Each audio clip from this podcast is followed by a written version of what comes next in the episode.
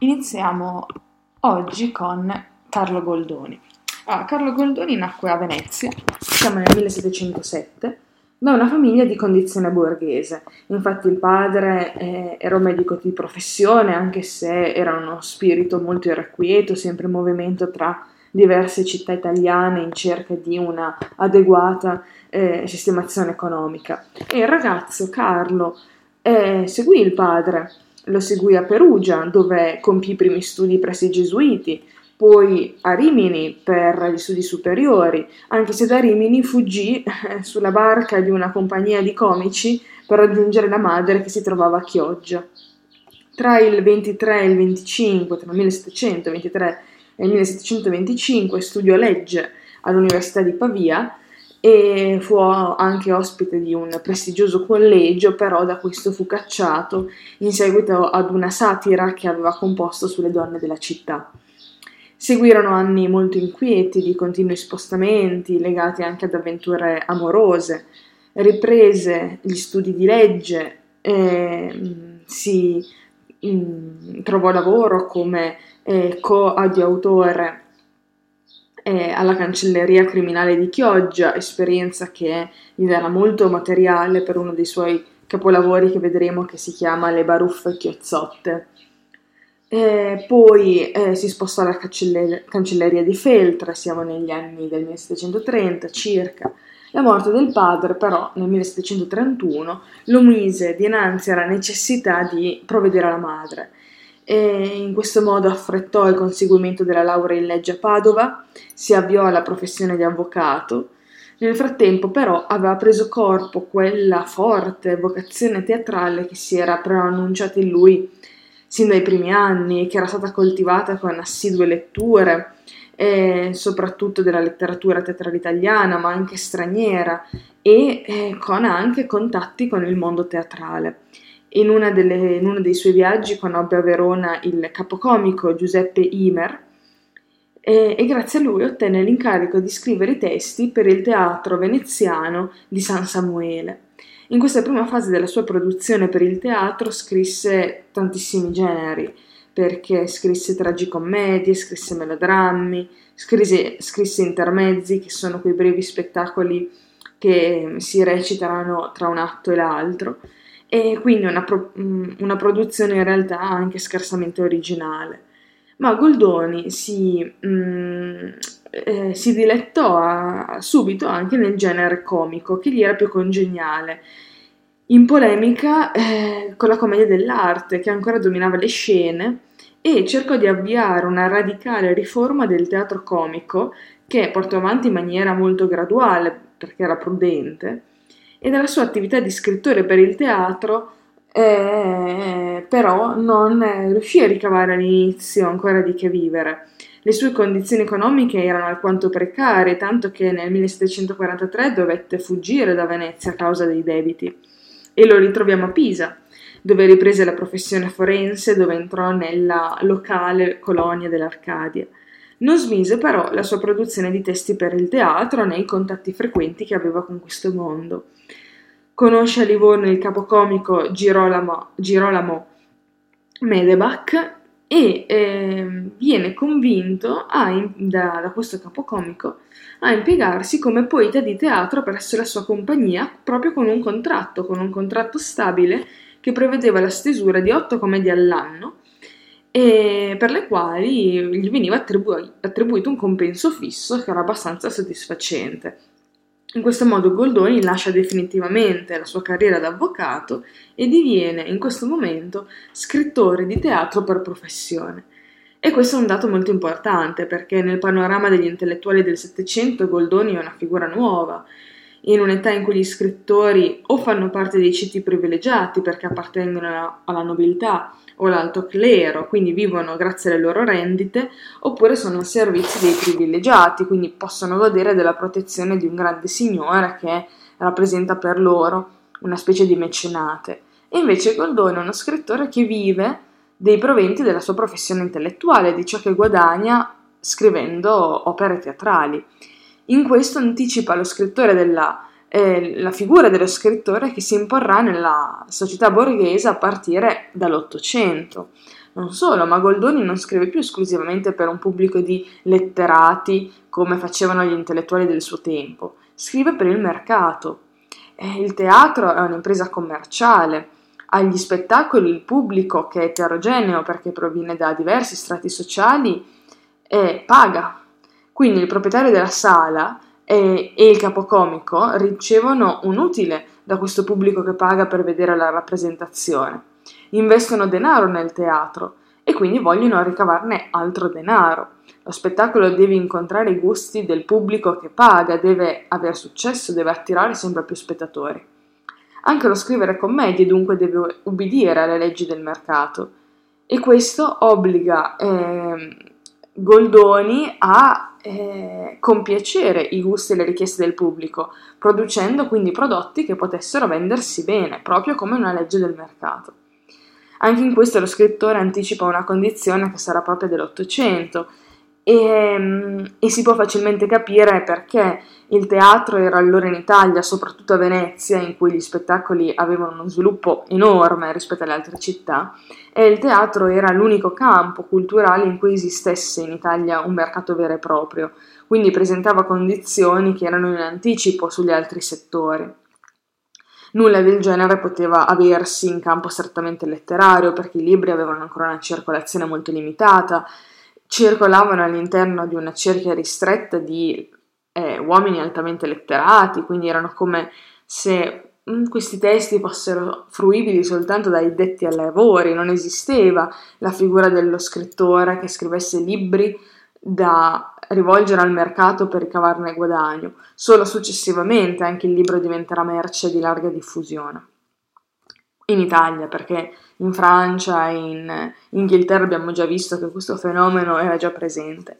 Allora Goldoni lavorò per la compagnia Medebach che recitava nel teatro Sant'Angelo e vi lavorò dal 1748 al 1753 scrivendo veramente tante commedie e ehm, continuò, nonostante questo, questa necessità di andare incontro ai gusti degli, degli, spettatori, continuò però anche la sua riforma e pian pianino riuscì a vincere le resistenze sia del pubblico, sia degli attori, sia degli impresari. Dopo l'insuccesso di una commedia, al fine di stimolare ancora una volta l'interesse del pubblico, Goldoni prese con gli spettatori l'impegno di scrivere per la stagione successiva, siamo negli anni del 50-51, ben 16 commedie nuove e riuscì in questa impresa che è straordinaria per la forza, per la quantità di commedie. Getta luce sulla sua qualità non solo di artista molto produttivo, molto fecondo, ma anche di un artista che riusciva a produrre merci per il mercato ma il mercato come tale è anche un mercato fatto di concorrenza. E Goldoni dovette affrontare quella del suo rivale, ne ebbe un paio particolarmente eh, insidiosi e uno sicuramente fu Pietro Chiari, uno scrittore molto disinvolto, spregiudicato, che mirava al successo e quindi ricorreva a tutti i mezzi praticando tutti i generi della commedia questa sfida con Pietro Chiari durò molto tempo e appassionò anche il pubblico, causando varie eh, polemiche che arrivarono addirittura all'intervento della censura. Con la compagnia Medebach però Goldoni arrivò ad entrare in attrito, soprattutto per questioni economiche. A questo punto, allora nel 1753, passa al teatro San Luca, che era di proprietà di un altro nobile. Segue un periodo difficile in cui anche per vincere la concorrenza di Pietro Chiari, Goldone tenta tante strade della commedia eh, realistica sino ad allora perseguita, sperimenta anche tematiche esotiche, sperimenta anche tematiche avventurose. All'ultimo eh, periodo di attività per il San Luca eh, appartengono però anche alcuni dei testi più maturi.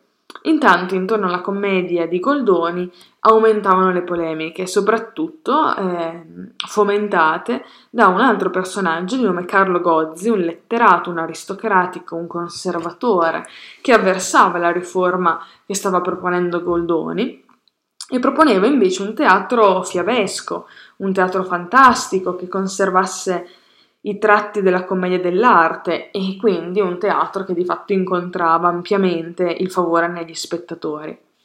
Goldoni è amareggiato perché vede questo continuo successo del suo avversario Gozzi, che sembrava addirittura sottrargli anche il suo pubblico più affezionato, e forse anche spinto da un bisogno di, evasi- di evasione e un po' dalla sua anima che era molto irrequieta, e Goldoni accetta nel 1762 eh, di andare a Parigi per redigere la Comédie Italienne, e mm, anche con la speranza non nascosta di avere una sistemazione economica più sicura.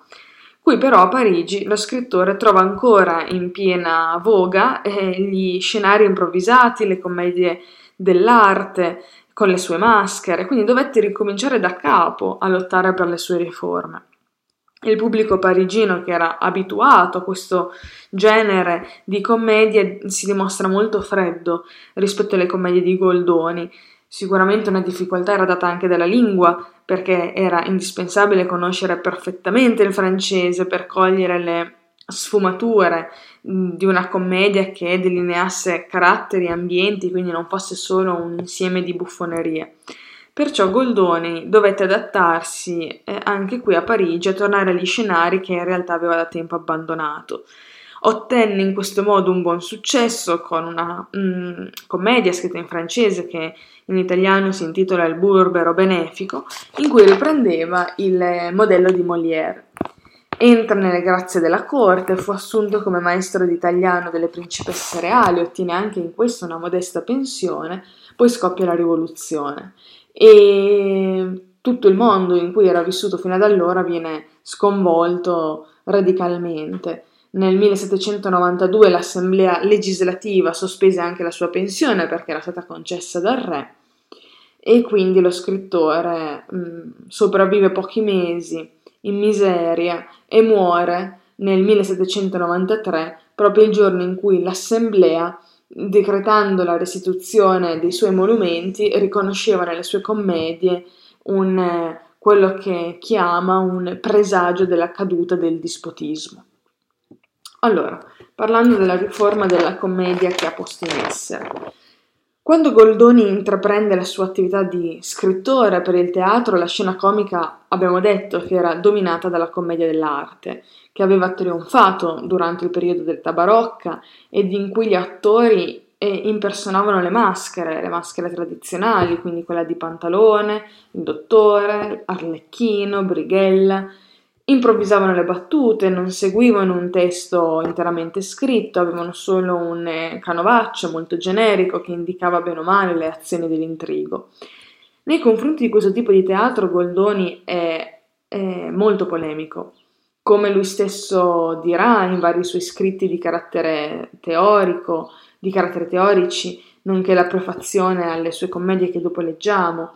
I motivi del suo rifiuto erano il fatto la, la volgarità buffonesca, che era diventata l'unica eh, arte della comicità, la rigidità stereotipata a cui si erano ridotti i tipi umani che erano rappresentati solo dalle maschere, la ripetitività nella recitazione degli attori che riproducevano sempre le stesse battute, le stesse azioni, le stesse mimiche, oramai tutto era convenzionale, molto prevedibile da parte del pubblico. Anche gli intrecci, essendo improvvisati, erano incoerenti, sgangherati e assolutamente inverosimili. Effettivamente, dopo la stagione vissuta nel secolo precedente, la commedia dell'arte era in decadenza e mostrava queste, questi segni evidenti di una involuzione e di un inaridimento, ripetendo sempre gli stessi schemi. Tuttavia, ehm, la critica di Goldoni non si appuntava tanto e solo su queste genera- degenerazioni, quanto proprio sulla commedia dell'arte in sé, sul suo impianto in, eh, stesso, sulla visione del reale che l'arte la commedia dell'arte proponeva.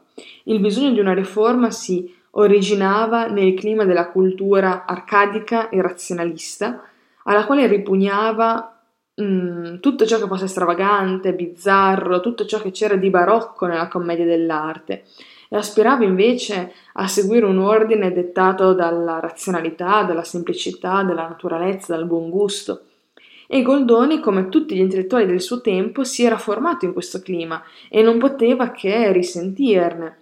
Il razionalismo arcadico aveva già ispirato prima di Goldoni tentativi di riforma da parte di altri scrittori eh, toscani, ma i loro tentativi si collocavano in un ambito molto letterario, erano rimasti chiusi nelle accademie e non avevano inciso realmente sulla realtà dello spettacolo.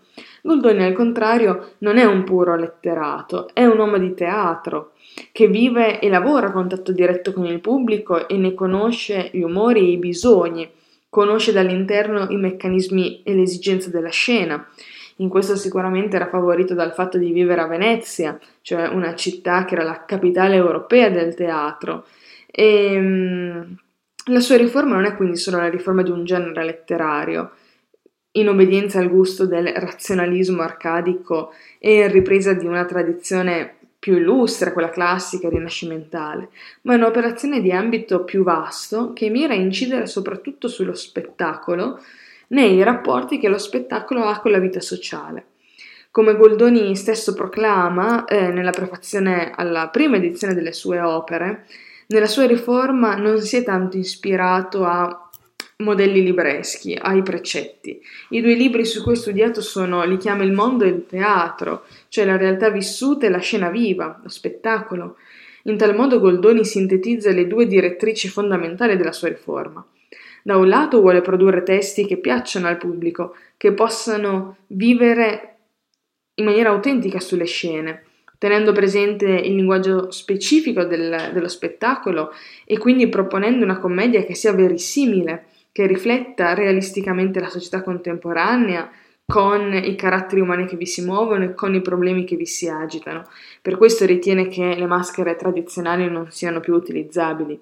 Una commedia verisimile ispirata alla natura vuole rappresentare dei caratteri colti nella loro individualità, caratteri irripetibili, inconfondibili, colti in tutta la complessità, la, la mutevolezza delle loro sfumature di carattere, di comportamento, di psicologia.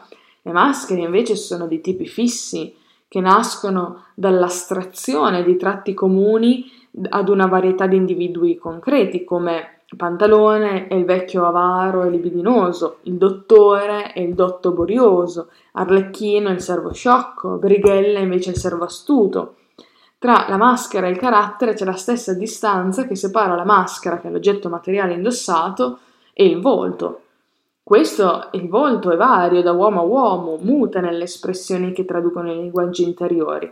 La maschera invece è sempre identica, è irrigidita nella materia che la compone.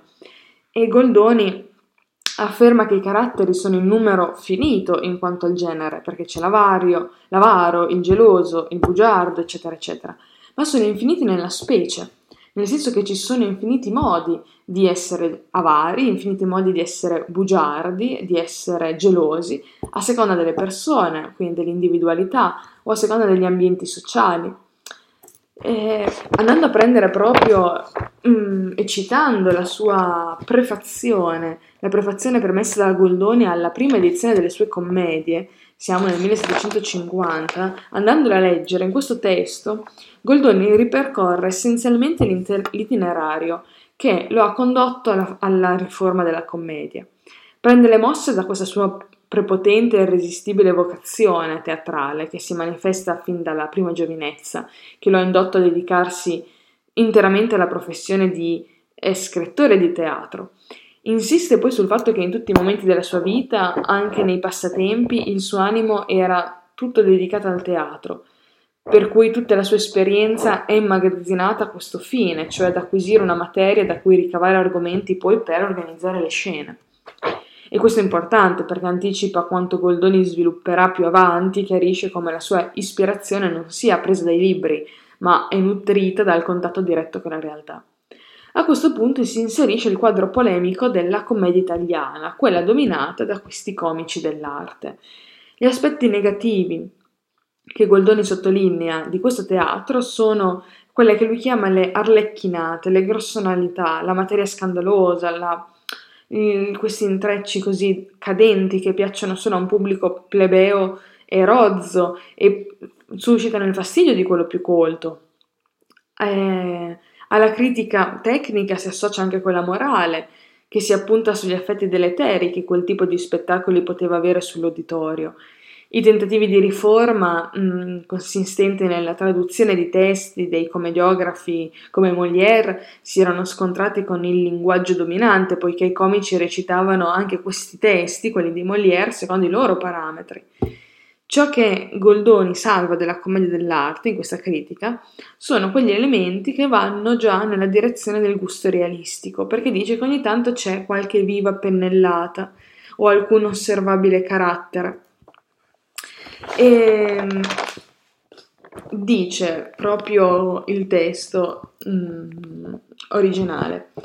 Era infatti corrotto segno da più di un secolo nella nostra Italia il comico teatro, che si era reso abominevole oggetto di disprezzo alle oltramontane nazioni.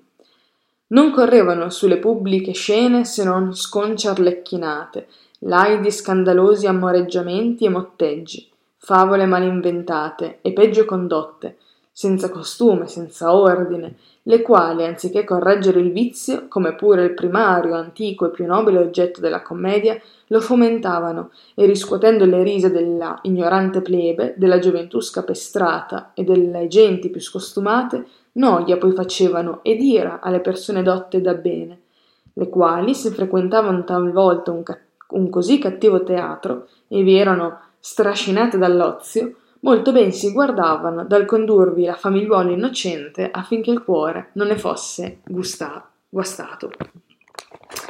Poi, eh, sulla scorta di queste indicazioni, l'autore si, si, è posto a scrivere le sue prime commedie e ricostruisce così per sommi capi le tappe iniziali del suo eh, itinerario, dalla um, commedia Momolo Cortesane, in cui solo la parte del protagonista è scritta, alla Donna di Garbo, scritta invece per intero.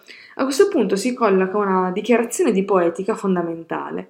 Goldoni afferma di non essersi formato sul libero dei precetti sui modelli classici, ma di aver studiato su due libri diversi, che sono il mondo e il teatro, cioè di essersi ispirato all'osservazione diretta della realtà e di aver tratto da essa gli argomenti per i suoi intrecci e i caratteri da rappresentare, e di aver costruito in questo modo i suoi copioni, tenendo ben presente le esigenze del teatro vero, quello che si fa sulle scene, non quello che si ricava dai libri nel panorama della letteratura del Settecento, che è ancora dominata da un gusto classicistico molto pedante, Goldoni si stacca come un grande innovatore, non è più il tipo del puro letterato, libresco, chiuso nel suo ristretto mondo letterario come erano gli scrittori dell'Arcadia.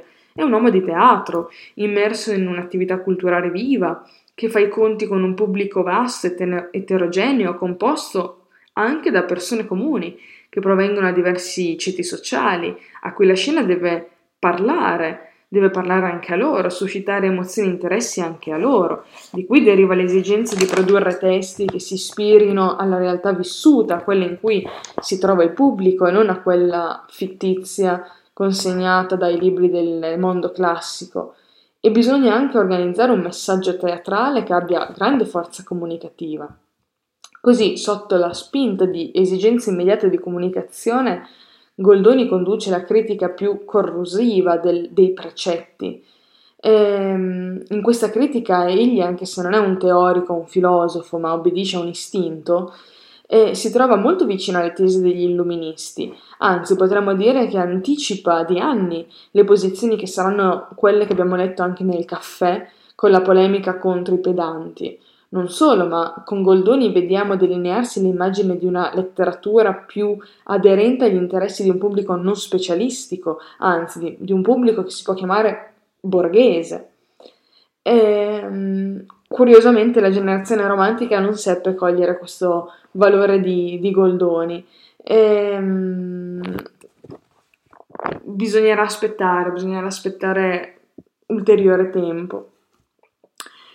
Comunque, questa ricerca, ritornando alle nostre considerazioni generali sulla riforma della commedia, questa ricerca di mh, lavorare sulle individualità concrete e scovare la dimensione personale irripetibile è un aspetto caratterizzante il nuovo gusto che nasce dall'imporsi della civiltà borghese moderna, in contrapposizione alla tendenza ad una tipicità astratta che era propria invece dell'arte antica, dell'arte rinascimentale. L'arte classica rappresentava delle categorie di individui. Quella borghese, moderna, rappresenta delle individualità singole. In questo si esprime l'individualismo, che è, è proprio dello spirito borghese. La capacità di cogliere l'individuale concreto è un elemento tipico della letteratura realistica, soprattutto nel secolo successivo, pensiamo anche ai personaggi dei Promessi Sposi. Anche per questo Goldoni anticipa tendenze dell'Ottocento, della letteratura che verrà. Il carattere borghese della visione di Goldoni è indubbiamente ascrivibile alla sua condizione sociale, al fatto che lui stesso proviene dal ceto medio e al fatto che eh, lavora in questo ambito, prima è avvocato, poi uomo, poeta di teatro, che si guadagna a vivere col suo lavoro. Ma non sarebbe comprensibile senza ricordare il contesto di Venezia, in cui a differenza di altre zone d'Italia più arretrate, grazie alle sue antiche tradizioni mercantili, si era affermata da tempo come città in cui la borghesia prosperava, aveva coscienza di sé, aveva dei valori fortemente delineati, anche se questa borghesia non aspirava ancora ad imporre eh, il suo dominio politico, però si accontentava di rivendicare la sua visione della vita che era diversa da quella nobiliare, perché era quella del borghese era una visione basata sulla, sul lavoro, sulla laboriosità attiva, sull'essere persone rispettabili, non sull'ozio, sullo sperpero, che sono invece propri della classe sociale nobile. La nascita di una commedia realistica, quindi che va a mettere in scena caratteri tratti dalla vita vissuta e anche problemi del, del mondo contemporaneo, è favorita a Venezia da questo vasto pubblico borghese che è contento di vedere rappresentato se stesso, la propria psicologia e i propri principi etici.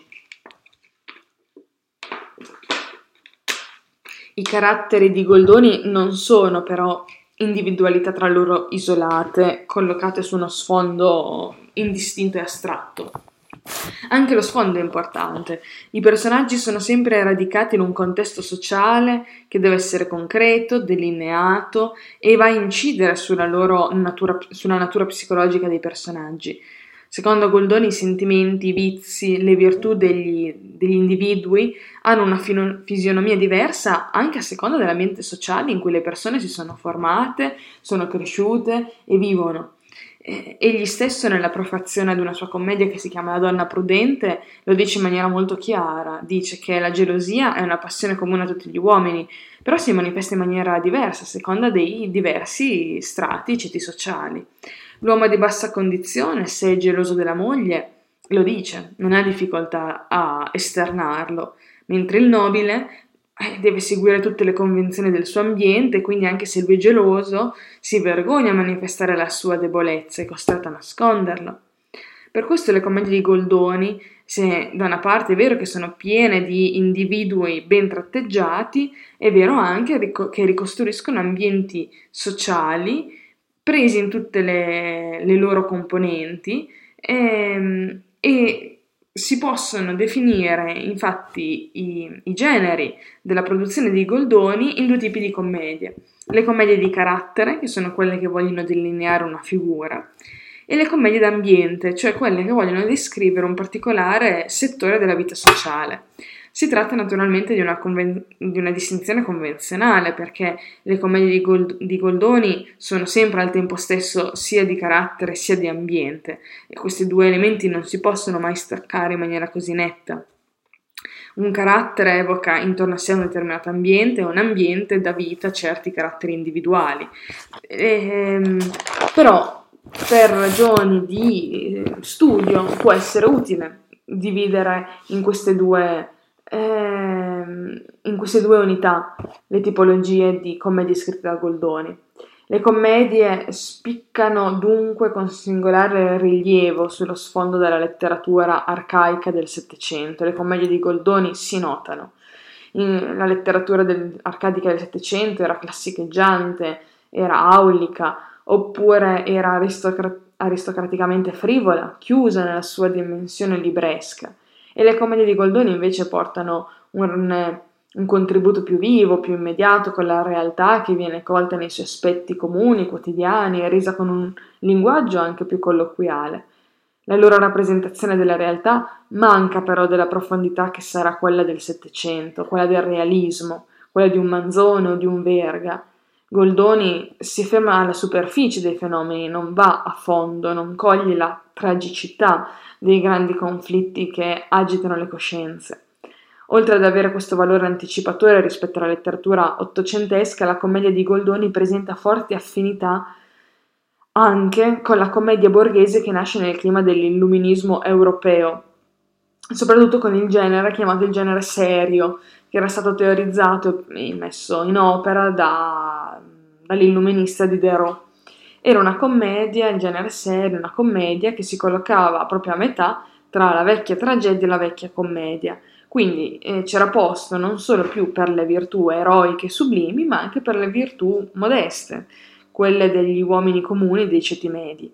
In queste opere, eh, che proponevano una medietà di soggetto e una medietà di tono, si rispecchiava la vita reale, che non era più stilizzata secondo canoni eroici irreali, che erano quelli della tragedia, mm, ma non presentava neanche più solo la stilizzazione farsesca che invece era quella della commedia. Tutto ciò porta ad una considerazione complessiva. Goldoni tendeva a presentare la sua commedia, la sua nuova commedia, come una restaurazione del teatro in tutta la sua dignità contro quella forma volgare e degenerata che abbiamo detto essere la commedia dell'arte. Ma è chiaro che noi che abbiamo una prospettiva storica possiamo vedere che questo schema non è veramente accettabile. È evidente che la commedia dell'arte non è un negativo e la commedia di Goldoni il positivo che trionfa e scaccia il cattivo gusto. Quindi non è che la nuova commedia sia migliore di quella precedente, sono semplicemente due modi di fare teatro diversi che rispe- rispondono a due esigenze diverse, a due civiltà diverse. L'uno appartiene a quella barocca, la commedia dell'arte, l'altra, quella di Goldoni, appartiene a metà strada tra il razionalismo illuministico e il realismo borghese. Da quanto emerso finora si può già anche comprendere perché l'improvvisazione nella vecchia commedia dell'arte non piacesse e non fosse più praticata da Goldoni. Gli attori non improvvisavano dal nulla con Goldoni, e, mm, non improvvisavano più, è anche vero che l'improvvisazione fatta dalla, dagli attori della commedia dell'arte era resa possibile dal fatto che loro stessi si basavano su elementi fissi e ricorrenti, c'erano dei canovacci e c'erano anche delle vicende sempre ripetute, si chiamano i lazzi oppure i generici, sono quei repertori di tirate che venivano recitati in maniera identica in situazioni che si ripresentavano sempre allo stesso modo. Solo su questa base, quindi all'interno di precise convenzioni rigidamente fissate, l'attore poi poteva improvvisare. La sua bravura poteva dare origine a soluzioni straordinarie, però proprio queste convenzioni che irrigidivano la vita, il reale, dentro schemi fissi rendevano impossibile rappresentare tutte le sfumature dei caratteri, tutte le sfumature degli ambienti a cui Goldoni si ispirava prendendo a riferimento il mondo.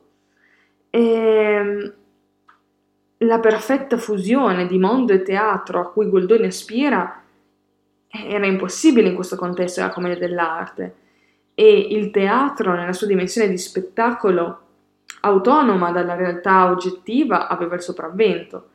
La ricchezza di sfumature della realtà vissuta eh, poteva essere colta solo se lo scrittore stendeva prima il copione per intero, se tutti gli aspetti della vicenda da trattare e da rappresentare fossero stati preordinati con cura, se l'attore eh, arrivava a dover imparare a memoria quello che il poeta aveva scritto per lui.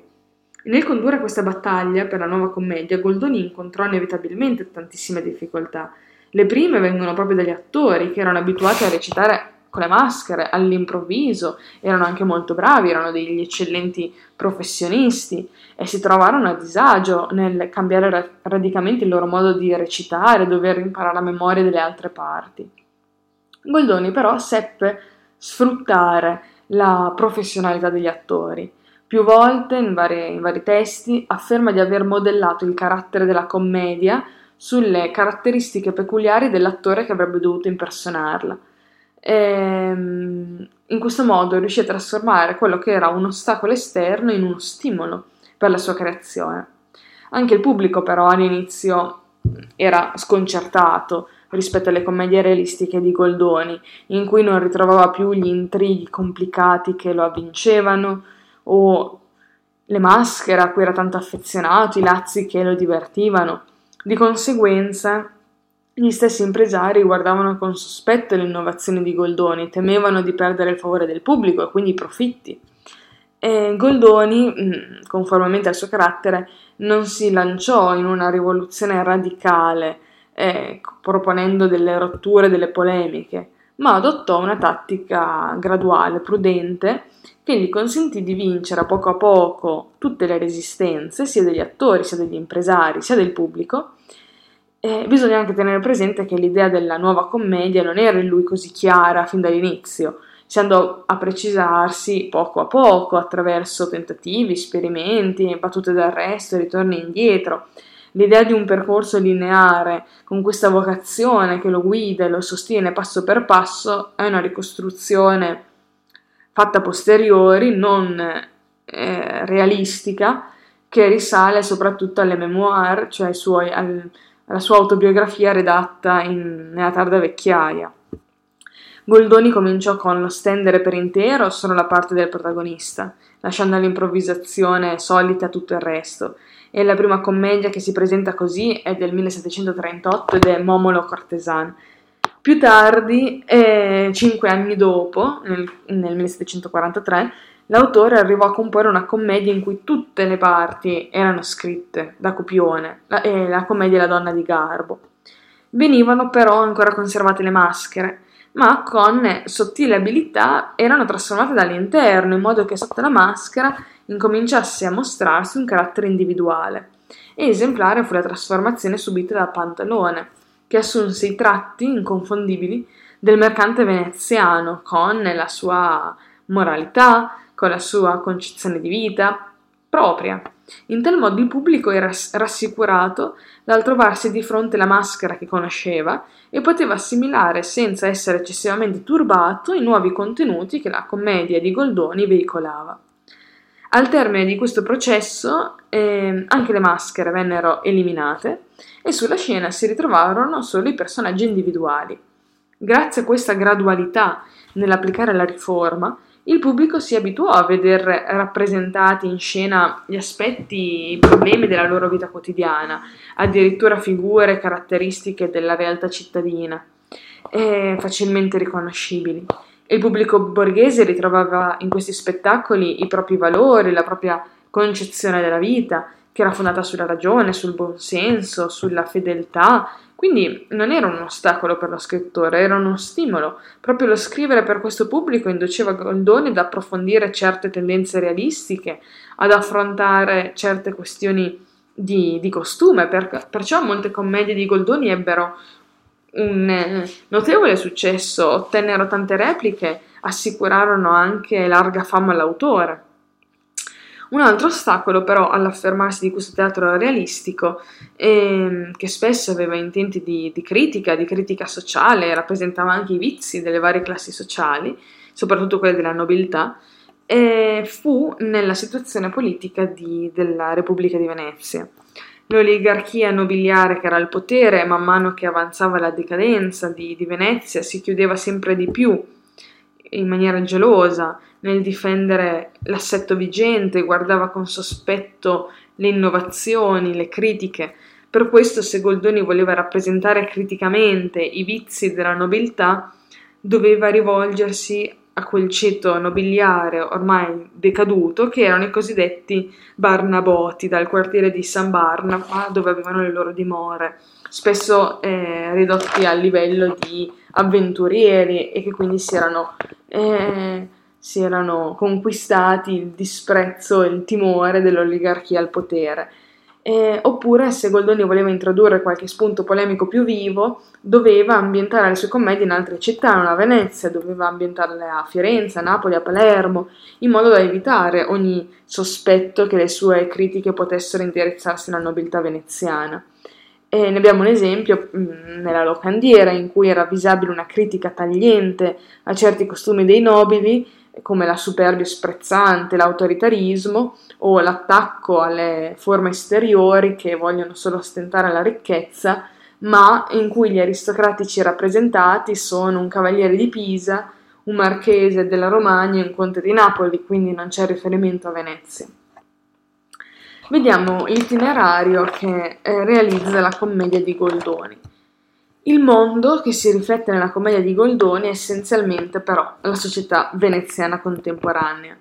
Se Goldoni è l'interprete di una più generale visione borghese della realtà, ci arriva attraverso l'analisi di un campione molto particolare, molto rispre- eh, ristretto, che è, quel- è lo spaccato della società che ha sempre sotto gli occhi, cioè Venezia.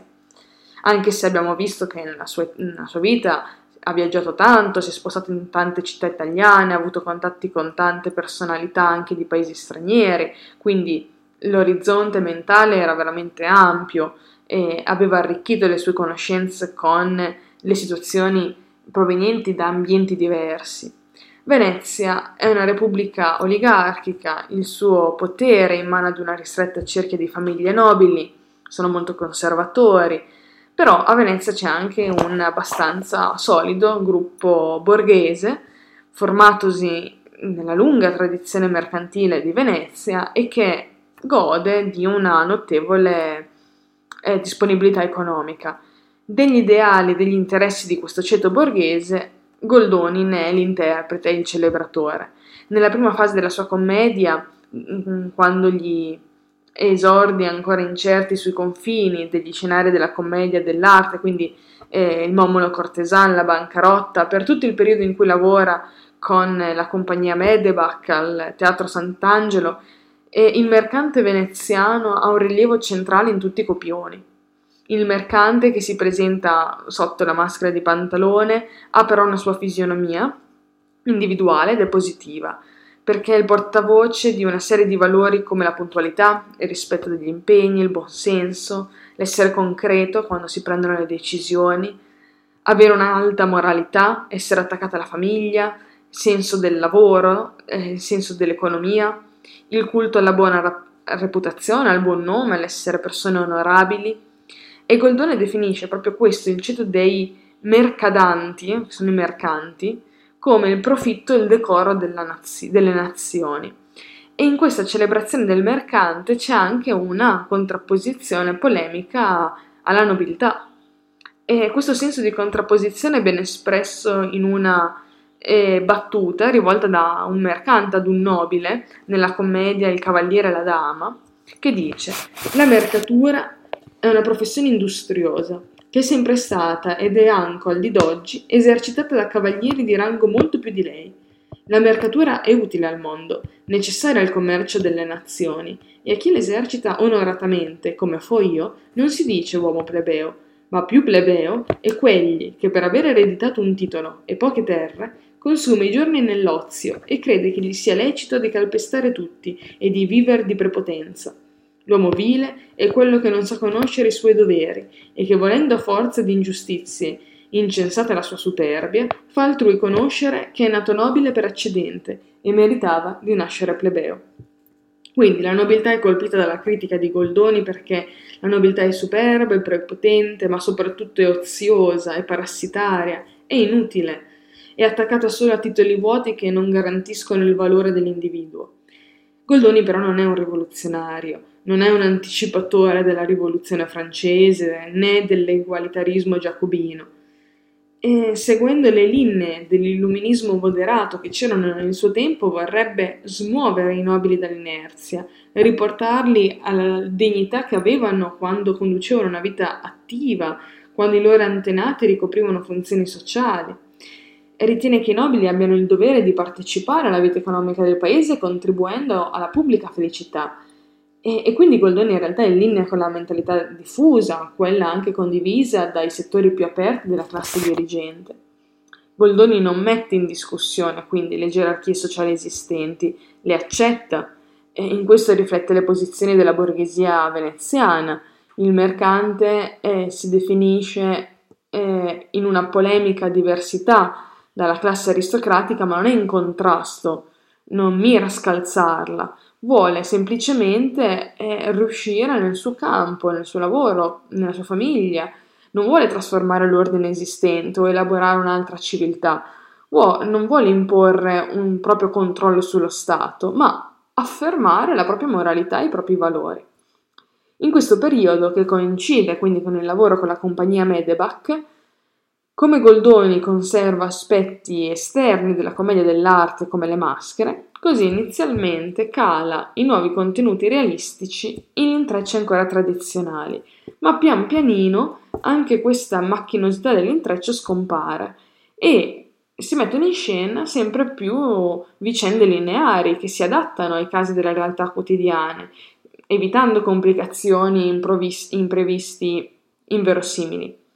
Nascono così commedie che eh, sono molto comuni, in cui succedono, ca- eh, si mettono in mostra le persone comuni, mossi da sentimenti normali, si mettono in scena conversazioni che si potrebbero sentire nella vita di tutti i giorni e la struttura della commedia si fa policentrica, cioè corale, tutti i personaggi sono importanti perché tutti sono uniti da una rete di rapporti che mette in rilievo la diversa fi- fisionomia di ciascuno. La seconda fase delle commedie di Goldoni, invece, quella dal 1753 al 1758, e quella quindi che è segnata dal passaggio al teatro di San Luca, è più incerta, più, più disorientata anche, potrebbe quasi segnare un, torno, un, ritorno indietro.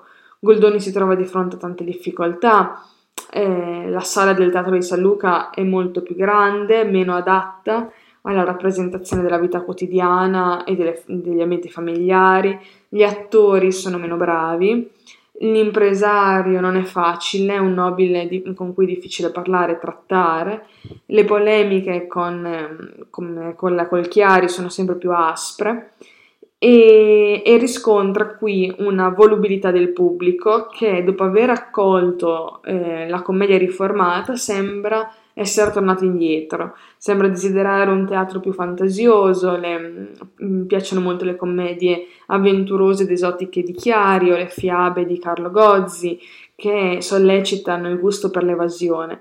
Quindi Goldoni per non lasciarsi sfuggire il successo deve inseguire questi umori e devi sperimentare anche questi generi perché gli è imposto e quindi scrive testi romanzeschi ambientati in paesi esotici come La sposa persiana o, ehm, altre commedie di questo tipo. Nelle commedie di carattere che pur continua a scrivere all'esaltazione della figura positiva del mercante, Goldoni preferisce sostituire una galleria di personaggi molto diversi, infermi, a volte sembrano degli psicopatici, dei maniaci, eh, ritratti in maniera anche sarcastica e questo dà l'idea anche della decadenza, della società in decadenza che stava rappresentando Goldoni. Anche i titoli fanno capire eh, questo stato d'animo, la donna vendicativa, la donna di testa debole, la donna stravagante, la donna bizzarra.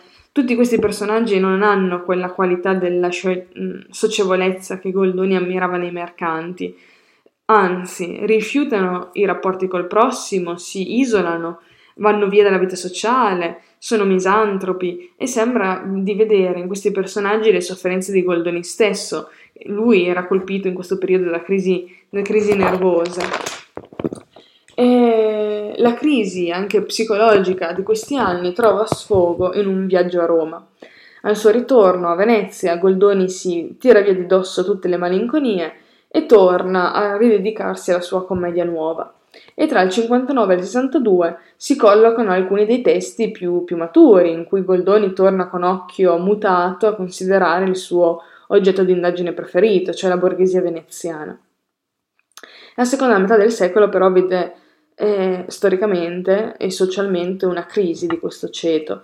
La perdita dei possedimenti d'oltremare eh, aveva dato un duro colpo a Venezia nei suoi commerci e l'aveva indotta a orientarsi verso le attività dell'entroterra, le attività agricole e a proteggersi dietro una politica protezionistica, imponendo alte tariffe doganali. Quindi il mercante aveva perso la sua energia, si era ripiegato su se stesso, non voleva più rischiare e voleva chiudersi nel suo tranquillo investimento terriero, senza tra l'altro neanche impostare uno sfruttamento delle risorse agricole o modernizzare le sue rendite.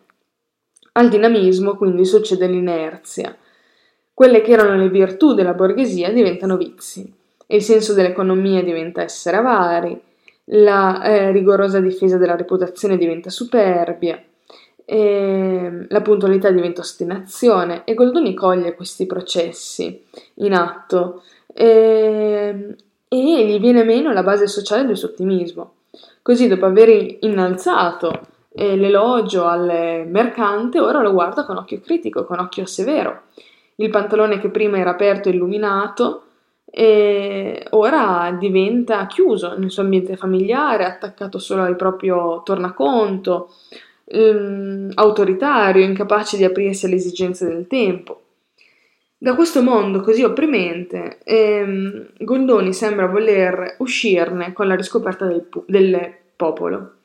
Nel 1762 scrive le Baruffe Chiozzotte, in cui rappresenta la eh, vita dei pescatori di Chioggia, tra l'altro utilizza l'esperienza che aveva fatto lui stesso in gioventù eh, quando era andato a lavorare in quella città.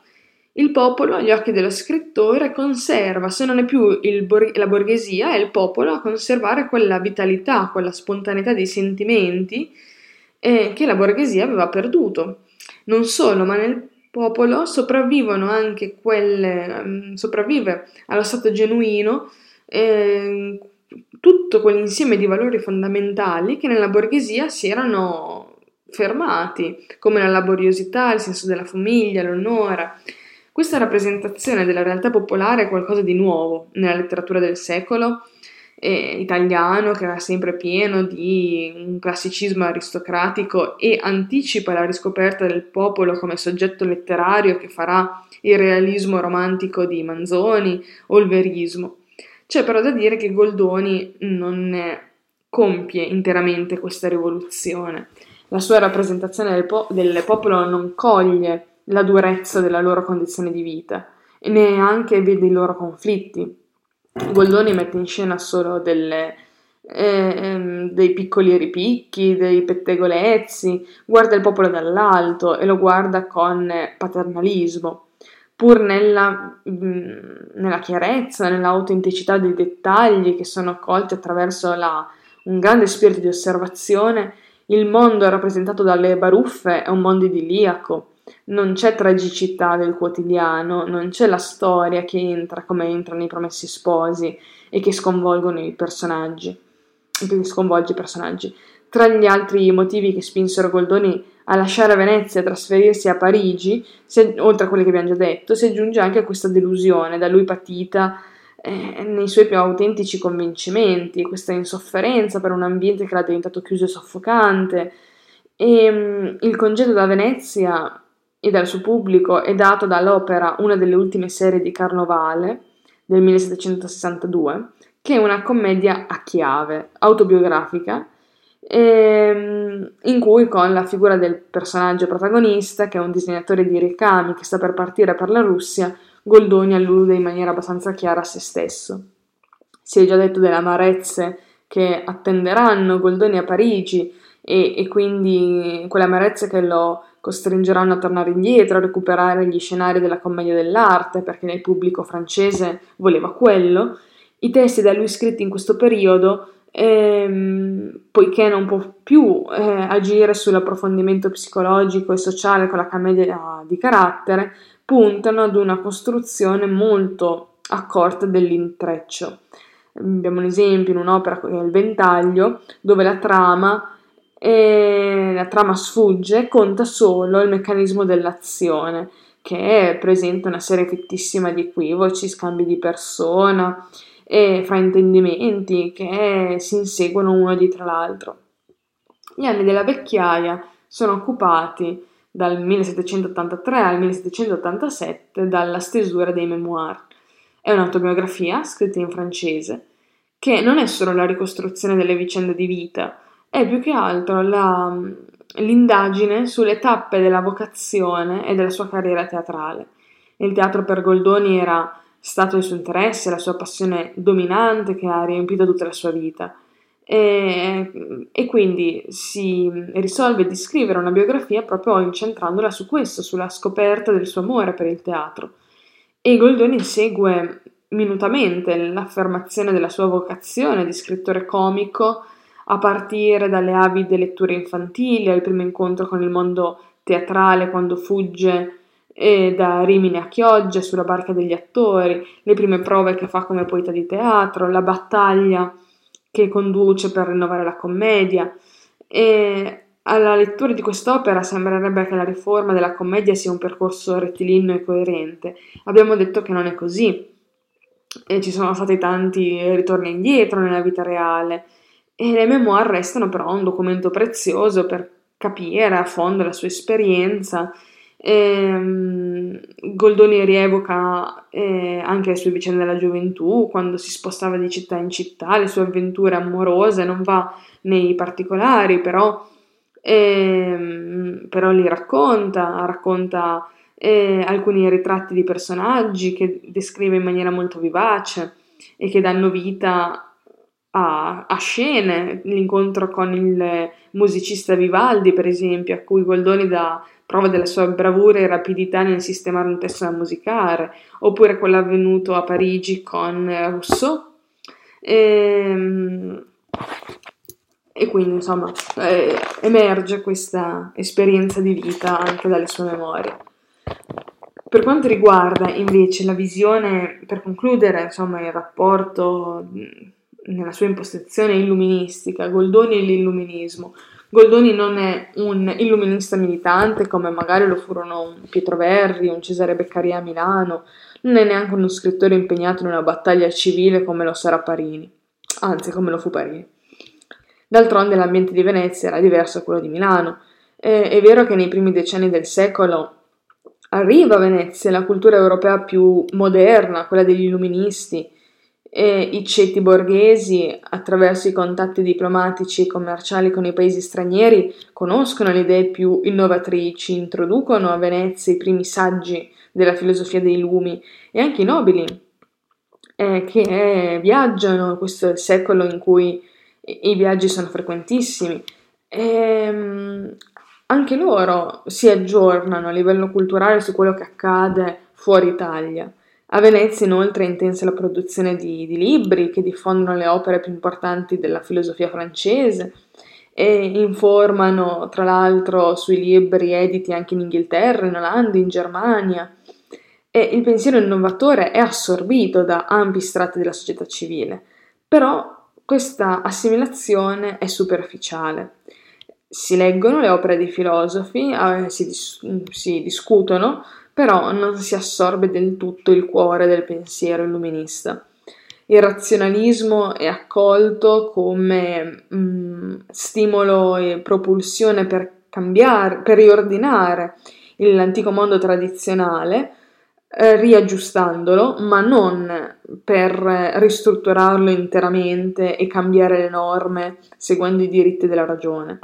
Queste idee non danno vita ad una azione riformatrice in senso proprio politico, in senso amministrativo, la classe dirigente non prende decisioni.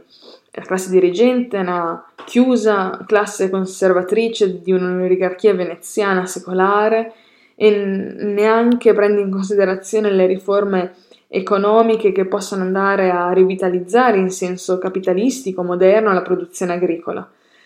E Goldoni, pur mh, non essendo un uomo letterato in senso tecnico, risente del clima generale, risente dei rapporti stabiliti con i letterati stranieri, questi viaggi frequenti in Italia, le amicizie con personalità straniere che erano eh, a Venezia e questo gli permette di conoscere le realtà europee più avanzate. E, ehm, era anche disposto ad assorbire in parte eh, le nuove idee dal momento che apparteneva al ceto borghese e condivideva su- questi principi, questi valori fondamentali. In Goldoni si possono quindi riconoscere le basi di quella civiltà illuministica però media, eh, una mentalità di- diffusa nei ceti medi che avevano assimilato, adattandole però alle loro esigenze, le idee dominanti mettendolo in pratica non in forma totale, ma in forma molto prudente. Vi è in Goldoni un'adesione alla vita nella sua dimensione mondana, non, non si richiamano elementi trascendenti, anzi, c'è proprio antipatia per ogni forma di metafisica, esalta la filosofia pratica, quella del buonsenso, quella che si misura con i problemi concreti della vita e della vita civile che ha come fine il bene comune. Goldoni ha un forte senso della socialità, dei rapporti che legano gli uomini in un insieme collettivo, tutto ciò che compromette questo vivere sociale, l'ipocrisia, la menzogna, eccetera, è respinto. Il rispetto della trasparenza, della fedeltà agli impegni, della sincerità sono i valori di una civiltà borghese e mercantile che è quella in cui Goldoni si forma. E questa centralità della figura dell'uomo onorato, onesto, leale, è legata alla fiducia in una convivenza umana ispirata agli ideali della ragione e della natura. Di qui l'antipatia per la superbia dei nobili, per la loro ostentazione, per il loro ozio parassitario. Questa antipatia per la, il privilegio porta Goldoni a vagheggiare un, un'uguaglianza eh, tra gli uomini, al di là delle gerarchie sociali eh, stabilite. Questi spunti egualitari però sono dei miti, sono dei miti poetici, sono dei vagheggiamenti utopistici, non vanno presi alla lettera. E l'egualitarismo giacobino, eh, che verrà con le sue riforme violente, autoritarie, non, non rispecchia la mentalità di, di, Goldoni, che è molto più, se vogliamo definirlo, riformatrice, in senso prudente. Lo scrittore rispetta l'ordine gerarchico delle classi sociali, auspica una convivenza serena tra i vari ceti, ognuno con la propria fisionomia, ognuno con la sua virtù e ognuno con la sua diversa funzione. Per questo Goldoni, tra tutte, ammira soprattutto le società mercantili del nord, dove i borghesi partecipano alla vita politica accanto ai nobili e eh, vede, vi vede in queste società la mancanza di pregiudizi. L'ideale di vita che traspare da questa ammirazione per l'Inghilterra, per l'Olanda, è quello di una civiltà pacifica ma laboriosa, in cui si afferma un nuovo tipo di eroe che non è l'aristocratico, eh, che si distingue eh, per la sua onestà e che si realizza per la sua attività produttiva, che fa il bene alla sua famiglia, che fa il bene alla sua città. La dimensione della vita cittadina è quella in cui meglio si può affermare questa visione dell'uomo. La città è la sede delle attività, dei traffici, degli scambi, delle conversazioni, ma anche del divertimento, degli spettacoli, delle feste. Questa visione ispirata ad un'aperta socievolezza induce Goldoni a vedere negativamente tutte le chiusure, tutti, tutte quelle cose che possono eh, mortificare la libera espansione della personalità nei suoi rapporti con gli altri. E per questo in commedie come Signor Todero o eh, Presente luce molto critica ai padri di famiglie autoritarie che opprimono i figli, le mogli, che impongono un costume di vita soffocante.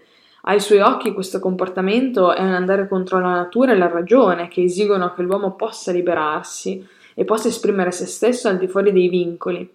Anche qui non è un sovvertimento, come sempre eh, auspica l'instaurarsi di, una, di un equilibrio tra le esigenze dell'individuo e quelle della famiglia, che rispetti l'ordine sociale.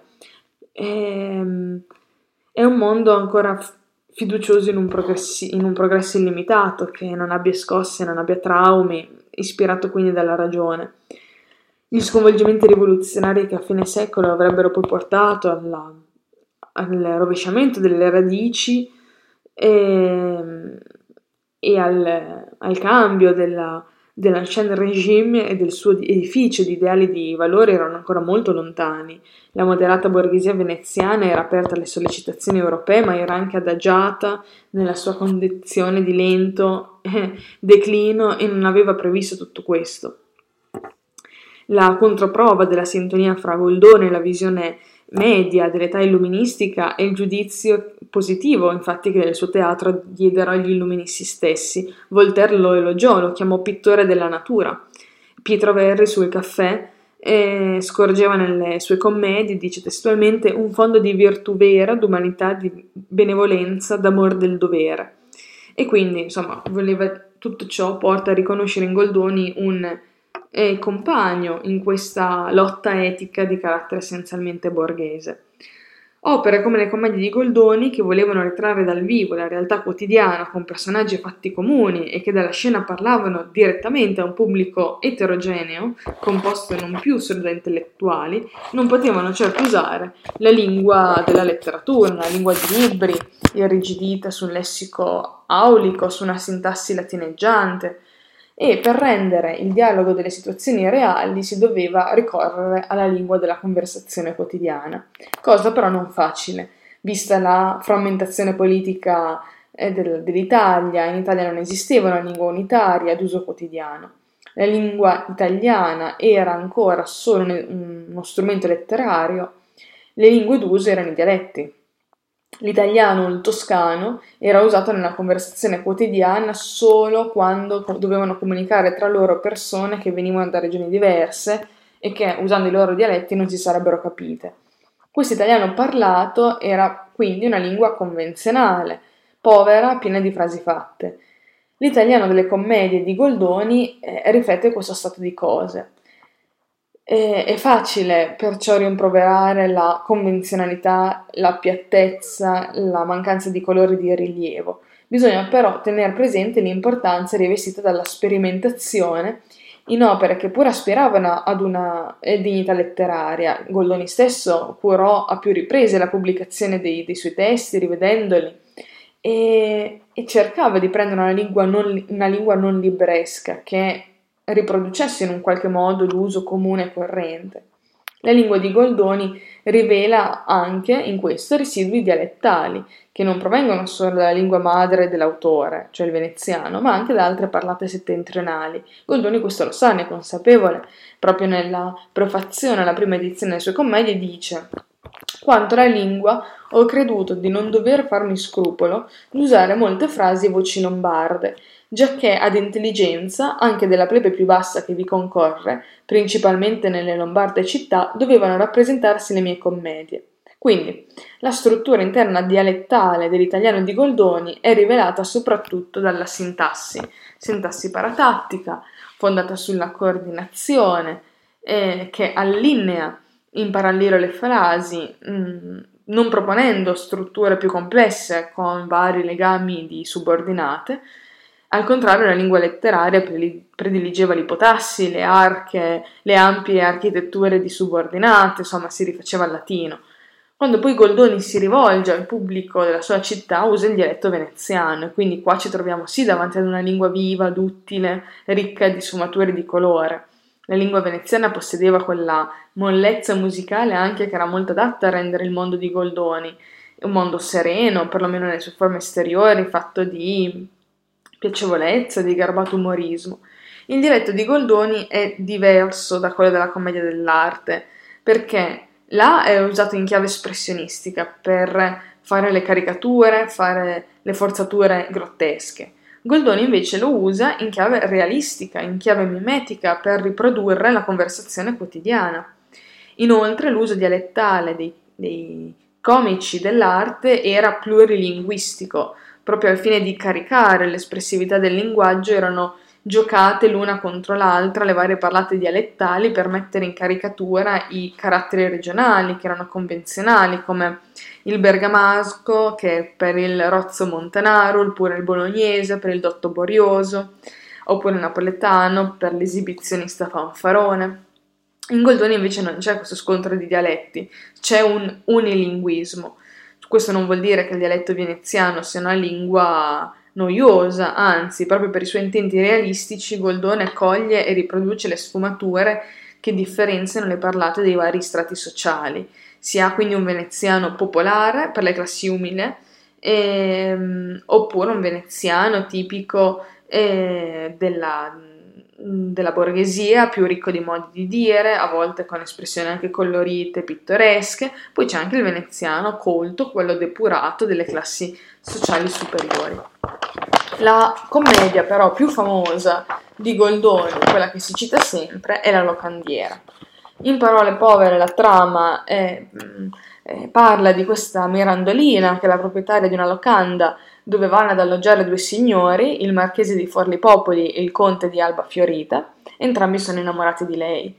E un giorno arriva anche il cavaliere di Riprafatta che si dichiara eh, evidente la sua ostilità alle donne.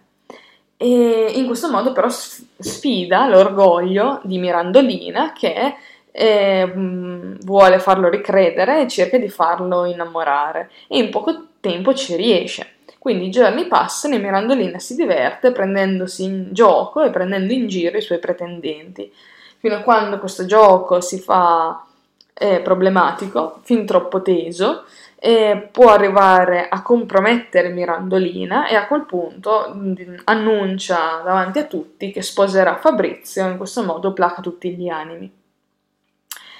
Allora, ehm, è vero che in questa, in quest'opera si possono cogliere ancora le tracce della vecchia commedia dell'arte, perché a livello dei personaggi, per esempio, Mirandolina conserva ancora dei legami con la figura della serva molto maliziosa, molto piccante, che ha un ruolo tipico di quel teatro. Come Fabrizio rimanda alle figure dei servi della commedia dell'arte, soprattutto la maschera di Brighella. Ehm, a livello anche di azione scenica ci possono, si possono trovare degli espedienti che rimandano alla commedia dell'arte fra tutti il, il, finto svenimento di Mirandolina era proprio uno dei lazzi ricorrenti di questo spettacolo, così come anche il duello tra il cavaliere e il conte. Tuttavia, proprio la presenza di questi legami fa risaltare la distanza che separa in realtà la commedia di Goldoni dalla commedia dell'arte. Mirandolina non è una maschera, non è stereotipata, è un carattere che ha la sua individualità irrepetibile eh, la commedia di Goldoni non si limita a delineare psicologie individuali, le colloca anche in un contesto preciso. La, la locandiera offre infatti uno spaccato della società contemporanea colto in tutte le sue articolazioni, cioè la locanda è il punto in cui si incontrano personaggi di varie classi ed è proprio il luogo simbolo della stratificazione della società. I vari personaggi sono tutti rappresentativi dei, dei loro ceti sociali, è il referente, la società veneta, anche se Goldoni non avrebbe potuto dichiarare apertamente questo e quindi l'ambienta a Firenze. E, e, ce ne accorgiamo subito nella scena di apertura in cui il marchese di Forli Popoli e il conte di Alba Fiorita esemplificano le due varianti della società nobiliare del tempo, cioè la nobiltà di sangue però oramai decaduta e la nobiltà invece di recente acquisto. La prima, quella decaduta, resta attaccata alle vacue apparenze del suo stato sociale e, e non ha niente per affermare se stessa se non il ricordo. Ehm, dice il marchese di Forli Popoli: Io sono chi sono. E pretende ancora, anche se non ne ha i mezzi materiali, di esercitare le antiche funzioni, quindi quelle per esempio di proteggere continuamente Mirandolina o di godere degli antichi privilegi cioè è atto dovuto l'amore di Mirandolina per lui o di sfoggiare eh, il lusso tradizionale connesso alla sua condizione, come il misero dono del fazzoletto il vin di Cipro che in realtà ne, non, non è buono. Per contro, il conte di Alba Fiorita, che ha le caratteristiche del parvenu, che non può contare sul prestigio della tradizione del sangue, cerca una rivalsa nell'ostentare in maniera continua e pesante la sua ricchezza. Ma anche il cavaliere di Ripafratta non è, so- non è solo il tipo psicologico dell'uomo misogeno e scontruoso. Il personaggio è socialmente individuato da tutta una serie di comportamenti che rivelano la sua alterigia nobiliare, il suo disprezzo per i subalterni che vengono trattati come se fossero degli oggetti e la convinzione che tutto anche a lui sia dovuto in quanto è nobile, quindi lui a meritarsi l'amore di Mirandolina e lo rileva subito il suo contegno verso la locandiera a proposito della biancheria. Ehm... Poi una fisionomia sociale ben definita che vedremo dopo è anche quella di Mirandolina, la padrona di, della locanda, è una padrona accorta, attenta ai suoi interessi, abile, sa come condurre il suo eser- esercizio, non arretra davanti al lavoro manuale, anzi è, è lì che cucina, che stira la biancheria e questo rimanda al tipo del borghese, del mercante, che è, aveva un rilievo centrale nella società veneziana. Il cameriere Fabrizio, a sua volta, non è una figura solo di contorno, ma ha la sua connotazione sociale. È il proletario che si è inurbato dalla campagna, e lo capiamo dalla fine della, alla fine della commedia perché Mirandolina lo minaccia di rimandarlo al suo paese se non si adatta a sposarlo senza poter dettare condizioni e quindi che cerca di fare il salto di classe. È veramente innamorato della padrona, ma è, è anche interessato a migliorare la propria condizione, quindi sposandola diventare anche lui padrone di locanda. L'ambiente sociale, oltre che attraverso le figure umane, è evocato anche dalla presenza di una lunga serie di oggetti che hanno una funzione fondamentale nella costruzione dell'intreccio e hanno un valore allusivo ai caratteri dei ceti.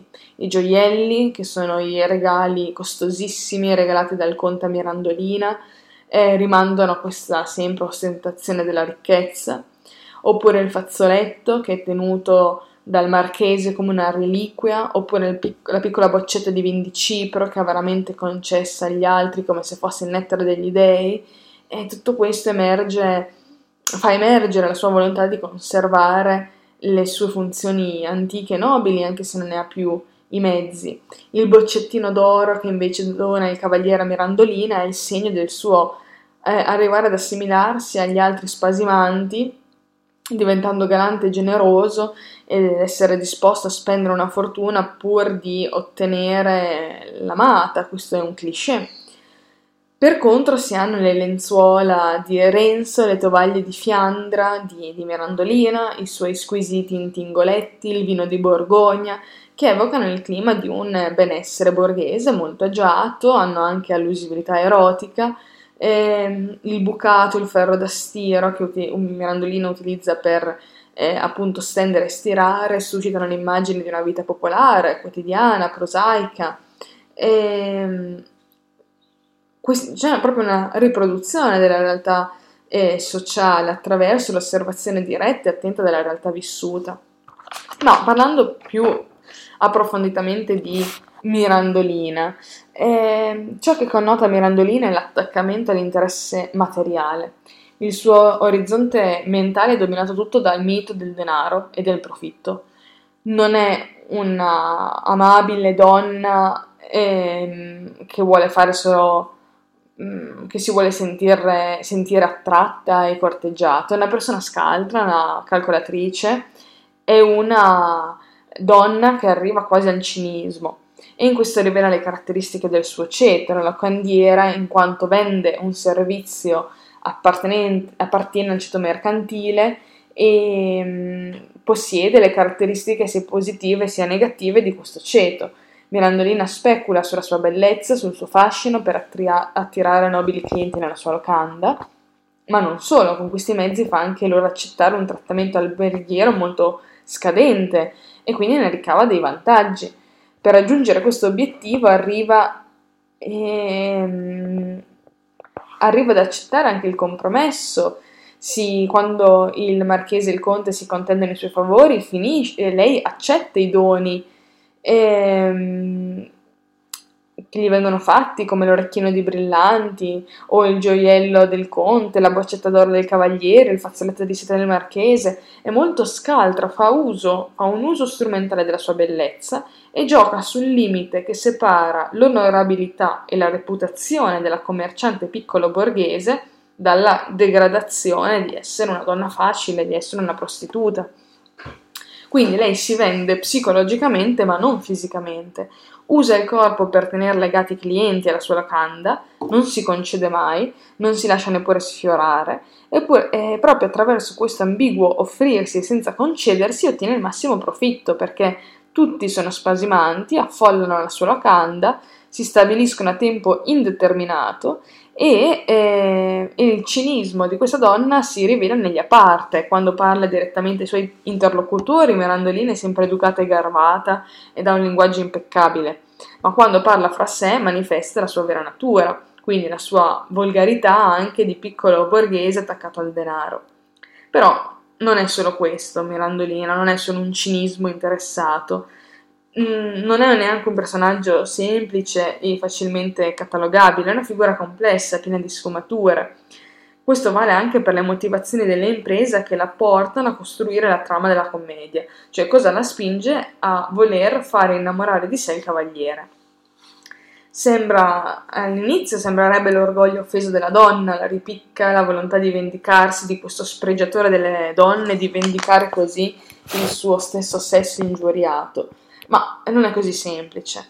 A questa rival- rivalsa sessista, potremmo dire, si associa anche una rivalsa classista, cioè sociale. La donna di umile condizione, la piccola borghese, è abituata, grazie ai privilegi concessi dal suo fascino, a trattare con familiarità con i nobili.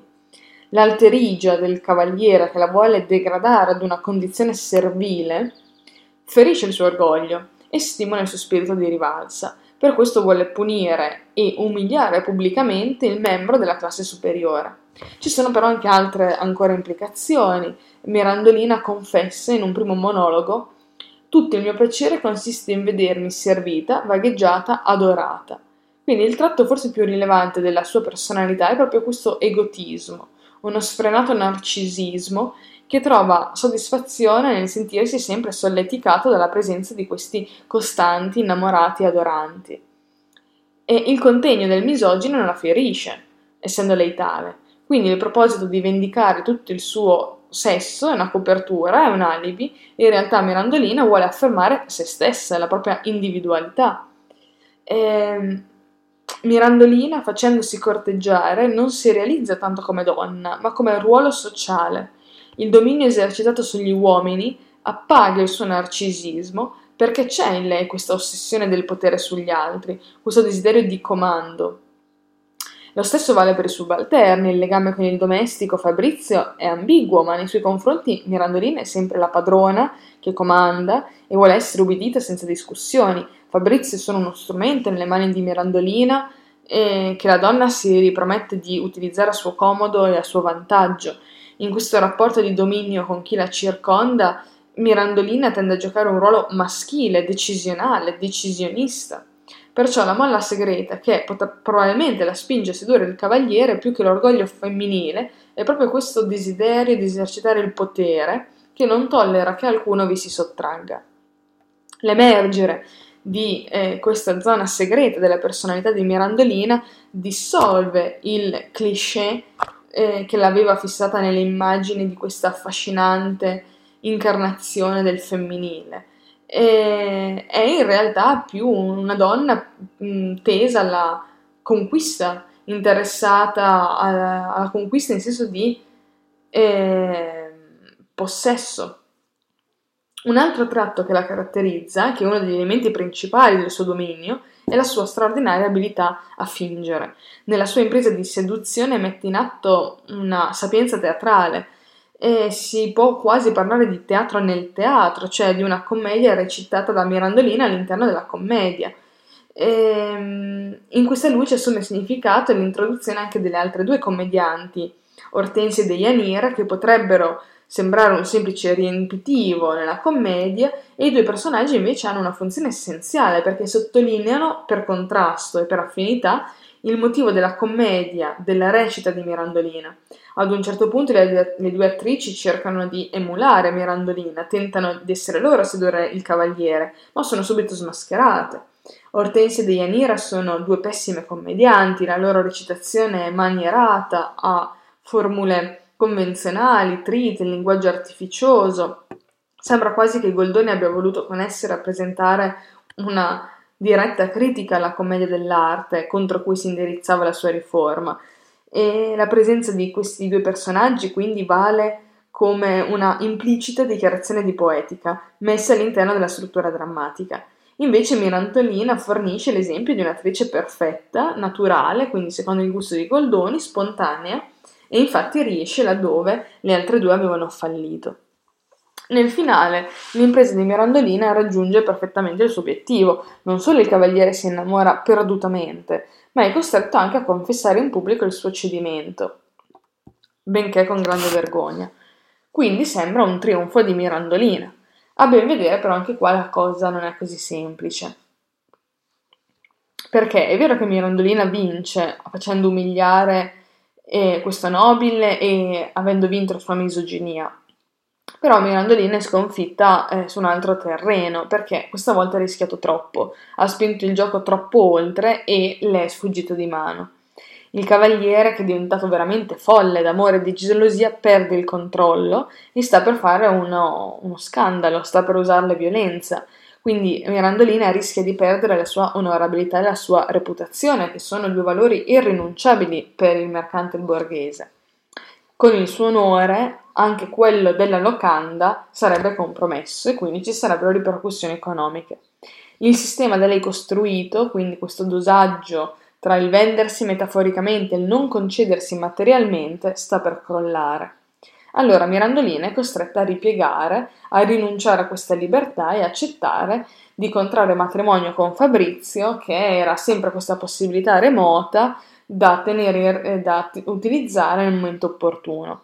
Ora il matrimonio si impone, se vuole salvare l'onorabilità e trovare eh, quella che è diventata l'indispensabile protezione maschile, L'unica via che la può salvare dai pericoli è quella del matrimonio.